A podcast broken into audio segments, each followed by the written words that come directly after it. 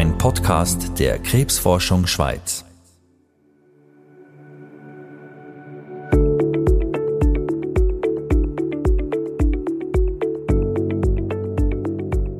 Wir haben aktuelles Material bekommen aus der Knochenmetastase mit einem guten Tumorzellgehalt und das Rezeptor positiv hat eine relativ hohe Proliferation mit über 80 Prozent. Wir haben im äh, Foundation einen MS-stabilen Status. TMB sind äh, drei Mutationen pro Megabasen, der LOH sind 10,2 Prozent. Wir haben kein typisches ähm, Mutationsprofil. Wir haben unter anderem. Das ist ein Ausschnitt aus einem molekularen Tumorboard am Universitätsspital Zürich. An dieser virtuellen Sitzung besprechen Ärzte aus verschiedenen Disziplinen aktuelle Fälle von Krebspatienten. Es sind schwierige Fälle, die am molekularen Tumorboard zur Sprache kommen. Der Podcast heißt Wissen gegen Krebs, weil je mehr man über die Krankheit weiß, desto besser kann man sie bekämpfen. Seit 30 Jahren unterstützt die Stiftung Krebsforschung Schweiz Forscherinnen und Forscher dabei, ihre Projekte voranzutreiben und mehr über Krebs herauszufinden. In dieser Podcast-Episode treffe ich Mediziner, die wie Detektive die Spuren von Krebserkrankungen verfolgen. Sie analysieren minutiös und mit modernsten Methoden Tumoren und erstellen Profil von denen in ihren Eigenschaften. Dafür analysiert man unter anderem die DNA der Tumoren und sucht nach Genveränderungen. Auf dieser Basis können die Onkologen nachher entscheiden, welche Behandlung das den Patienten am besten helfen kann. Ich bin Rebecca Häfeli und ich habe am Unispital Zürich mit dem Holger Moch abgemacht. Er ist Direktor vom Institut für Pathologie und Molekularpathologie. Und er ist einer von den Ärzten, die regelmäßig am Tumorboard dabei sind. Seine Forschung wird auch von der Krebsforschung Schweiz unterstützt. Der Holger Moch nimmt mich zuerst mit ins Labor, wo eine von seinen Mitarbeiterinnen gerade Flüssigkeiten mit einer Pipette in kleine Behälter verteilt. In dem Labor ist es relativ laut. Auf der Seite stehen eine ganze Reihe von Apparaten, die rauschen. Ich dachte, jetzt zeigen wir so diese Geräte. Das sind jetzt solche ähm, Sequenziergeräte, die äh, dazu dienen, dass man die DNA von Krebspatienten, also aus dem Tumorgewebe, die extrahierte Erbmasse analysiert. Das nennt man sequenziert um daraus bestimmte Genveränderungen zu ähm, identifizieren. Und das dient dann dazu, dass man Therapieempfehlungen geben kann für Krebspatienten. Also das heißt, jeder Tumor hat eine eigene DNA? Jeder Tumor hat eine eigene DNA und jeder Tumor ähm, eine DNA, die bei jedem Krebspatienten auch anders ist. Im Labor werden also die präzisen Eigenheiten von diesen Tumoren analysiert. Vom Operationssaal bis dorthin braucht es aber ein paar Zwischenschritte. Der Tumor wird ja durch äh, den Chirurgen entfernt und kommt dann in die Pathologie. Und hier in der Pathologie wird das Gewebe vom Tumor so verarbeitet, dass man es schneiden kann und später im Mikroskop die Diagnose machen kann. Aber das ist jetzt ein zusätzlicher Schritt, dass wir sozusagen diese DNA oder die RNA, das heißt die Erbsubstanz, isolieren und dann mit Hilfe dieser Geräte äh, analysieren. Ich wollte es noch ein bisschen genauer wissen. Was ist es für Material quasi, die DNA? Ist das dann die Flüssigkeit oder? Am Holger Moch, seine Mitarbeiterin Annette Bonert, erklärt es mir. Sind Sie hier?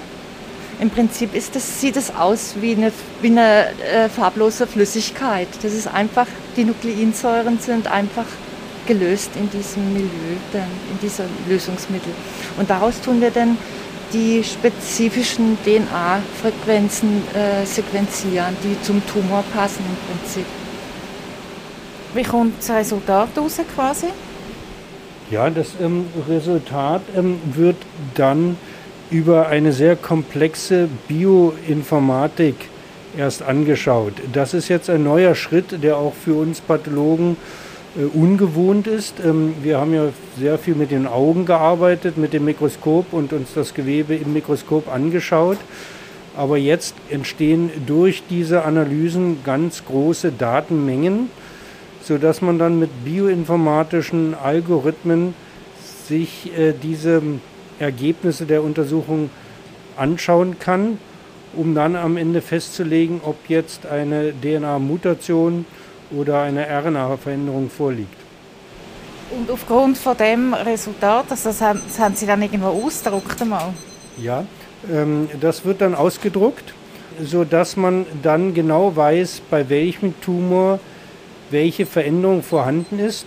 Und dann würden diese Bioinformatiker in ähm, große Datenbanken gehen und dann genau matchen können, ob zu dieser ganz spezifischen Veränderung in einem Tumor, was manchmal sehr, sehr selten vorkommt, nur ein bestimmtes Medikament passt, welches dann für diesen Tumor mit dieser besonderen Veränderung die höchste Ansprechrate bzw. Äh, Heilungschance verspricht.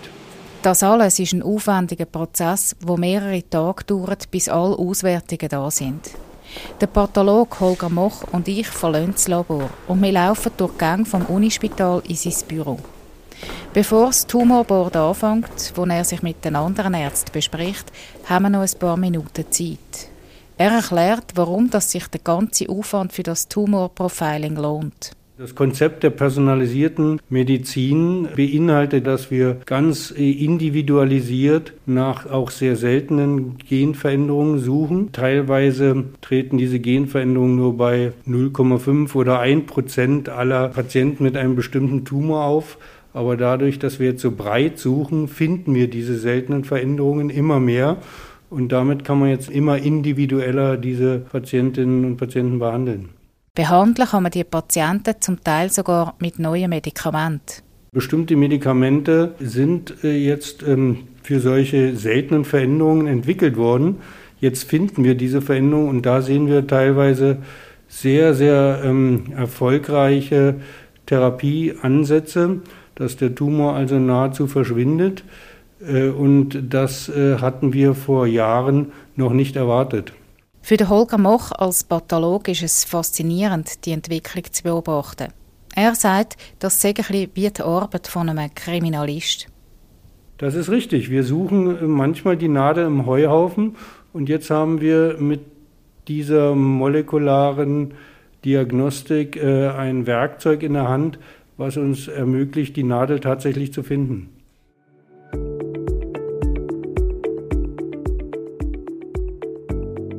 Es ist Zeit für das molekulare Tumorboard. Der Holger Moch führt mich durch die Spitalgang ins Büro von Christian Britschki. Er ist Oberarzt Onkologie. Neben dem Krebsspezialist, einem Pathologen und weiteren Ärzten sind an der virtuellen Sitzung, die jetzt dann gerade anfängt, Vertreter von anderen Disziplinen dabei, aus der Bioinformatik und aus der Molekularbiologie.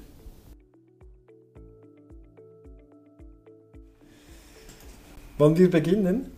Ja, ich denke, dann können wir beginnen mit den Fällen aus der Gynäkologie. Genau, Konstantin, kennst du die Patientin? Ich kenne die Patientin selber nicht, ich habe mich aber ein bisschen eingelesen. Sie ist eine Patientin, die mit einer Wirbelkörperfraktur operiert wurde und da wurde ein Hormonrezeptor positives Mammakarzinom detektiert.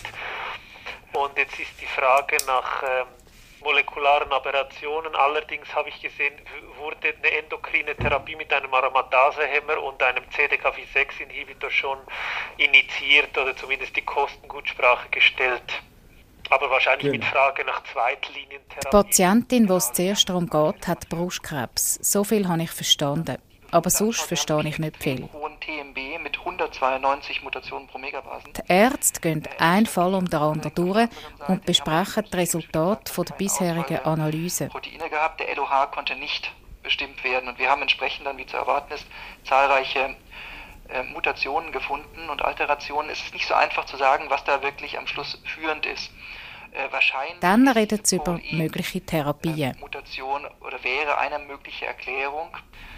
Und die, die Therapieempfehlung wäre natürlich primär jetzt wegen dem hohen TMB. Grundsätzlich ist es so, dass es unter anderem aber auch noch eine BRCA. Die Sitzung geht langsam am Ende zu. Die Teilnehmer verabschieden sich. Sonst einen schönen Nachmittag und bis nächste Woche. Ade miteinander. Ade. Gleichfalls schönen Tag. Der Onkologe Christian Britschki drückt am Computer auf Sitzung beenden. Was ist jetzt der Inhalt von dem Gespräch? Also ich habe wirklich nur Bahnhof verstanden eigentlich. Bei der ersten Dame, das ist eine Neudiagnose mit Metastase schon. Ähm, die Frau mit dem Brustkrebs, dann der junge Patient, den wir besprochen mit dem Dickdarmkrebs auch. Und der letzte Patient mit dem Lungenkrebs ist auch im metastasierten Stadium ähm, zu der Diagnose gekommen.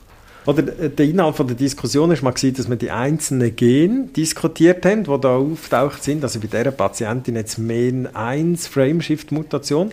Das ist ein bestimmter Typ von Mutation in dem MEN1-Gen. Und das ist durch Krankheit entstanden oder ja. das hat die Krankheit ausgelöst? Das ist ob das der Grund ist, wieso Krankheit entstanden ist, ist nicht ganz klar, aber es liegt jetzt im Tumorgewebe vor.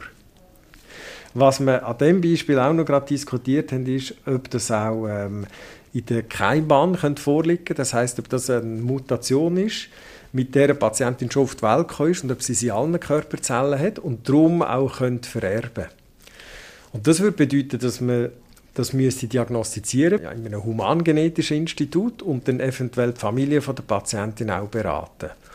Hier sind wir jetzt aber zum Schluss gekommen, dass, ähm, weil sie keine anderen klinischen Zeichen hat und auch in der Familie nichts bekannt ist, dass der Verdacht nicht sehr groß ist.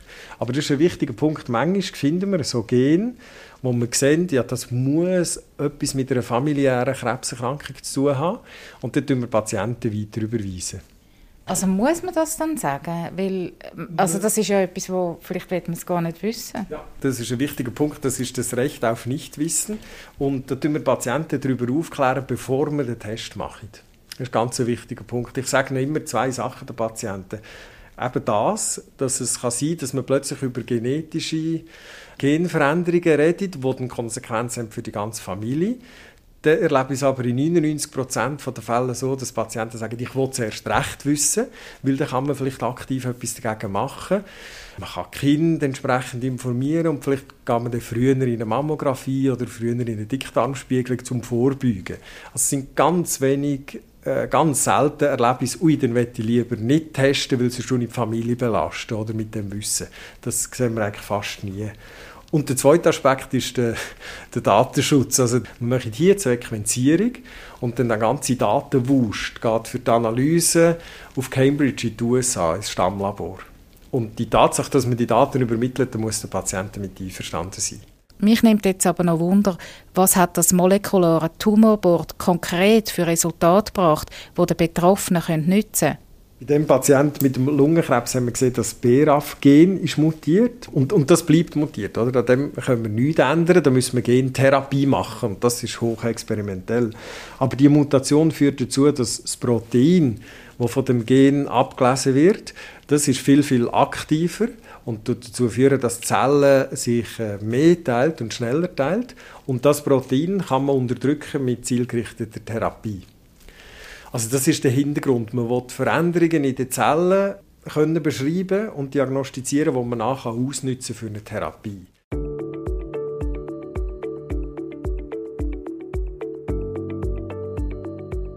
Mit dem Tumorprofiling, diesen detaillierten, präzisen Analysen von Tumoren, ist man schon einen grossen Schritt weiter. Aber es gibt noch viele Rätsel, sagt Christian Britschki. Krebsforschung braucht es, um diese Rätsel zu lösen. Krebsforschung bleibt wichtig, weil im Moment zu wenig Patienten noch profitieren von der Präzisionsonkologie, wenn wir uns nur auf die Analyse vom äh, Tumorgenom abstützen. Braucht noch mehr, genau. Das Tumorprofiling ist also auch in Zukunft ein wichtiger Baustein bei der Krebsbekämpfung. Und es wird sicher noch ausgebaut. Je genauer dass man über einen Tumor Bescheid weiß, desto gezielter und individueller kann man Patientinnen und Patienten behandeln.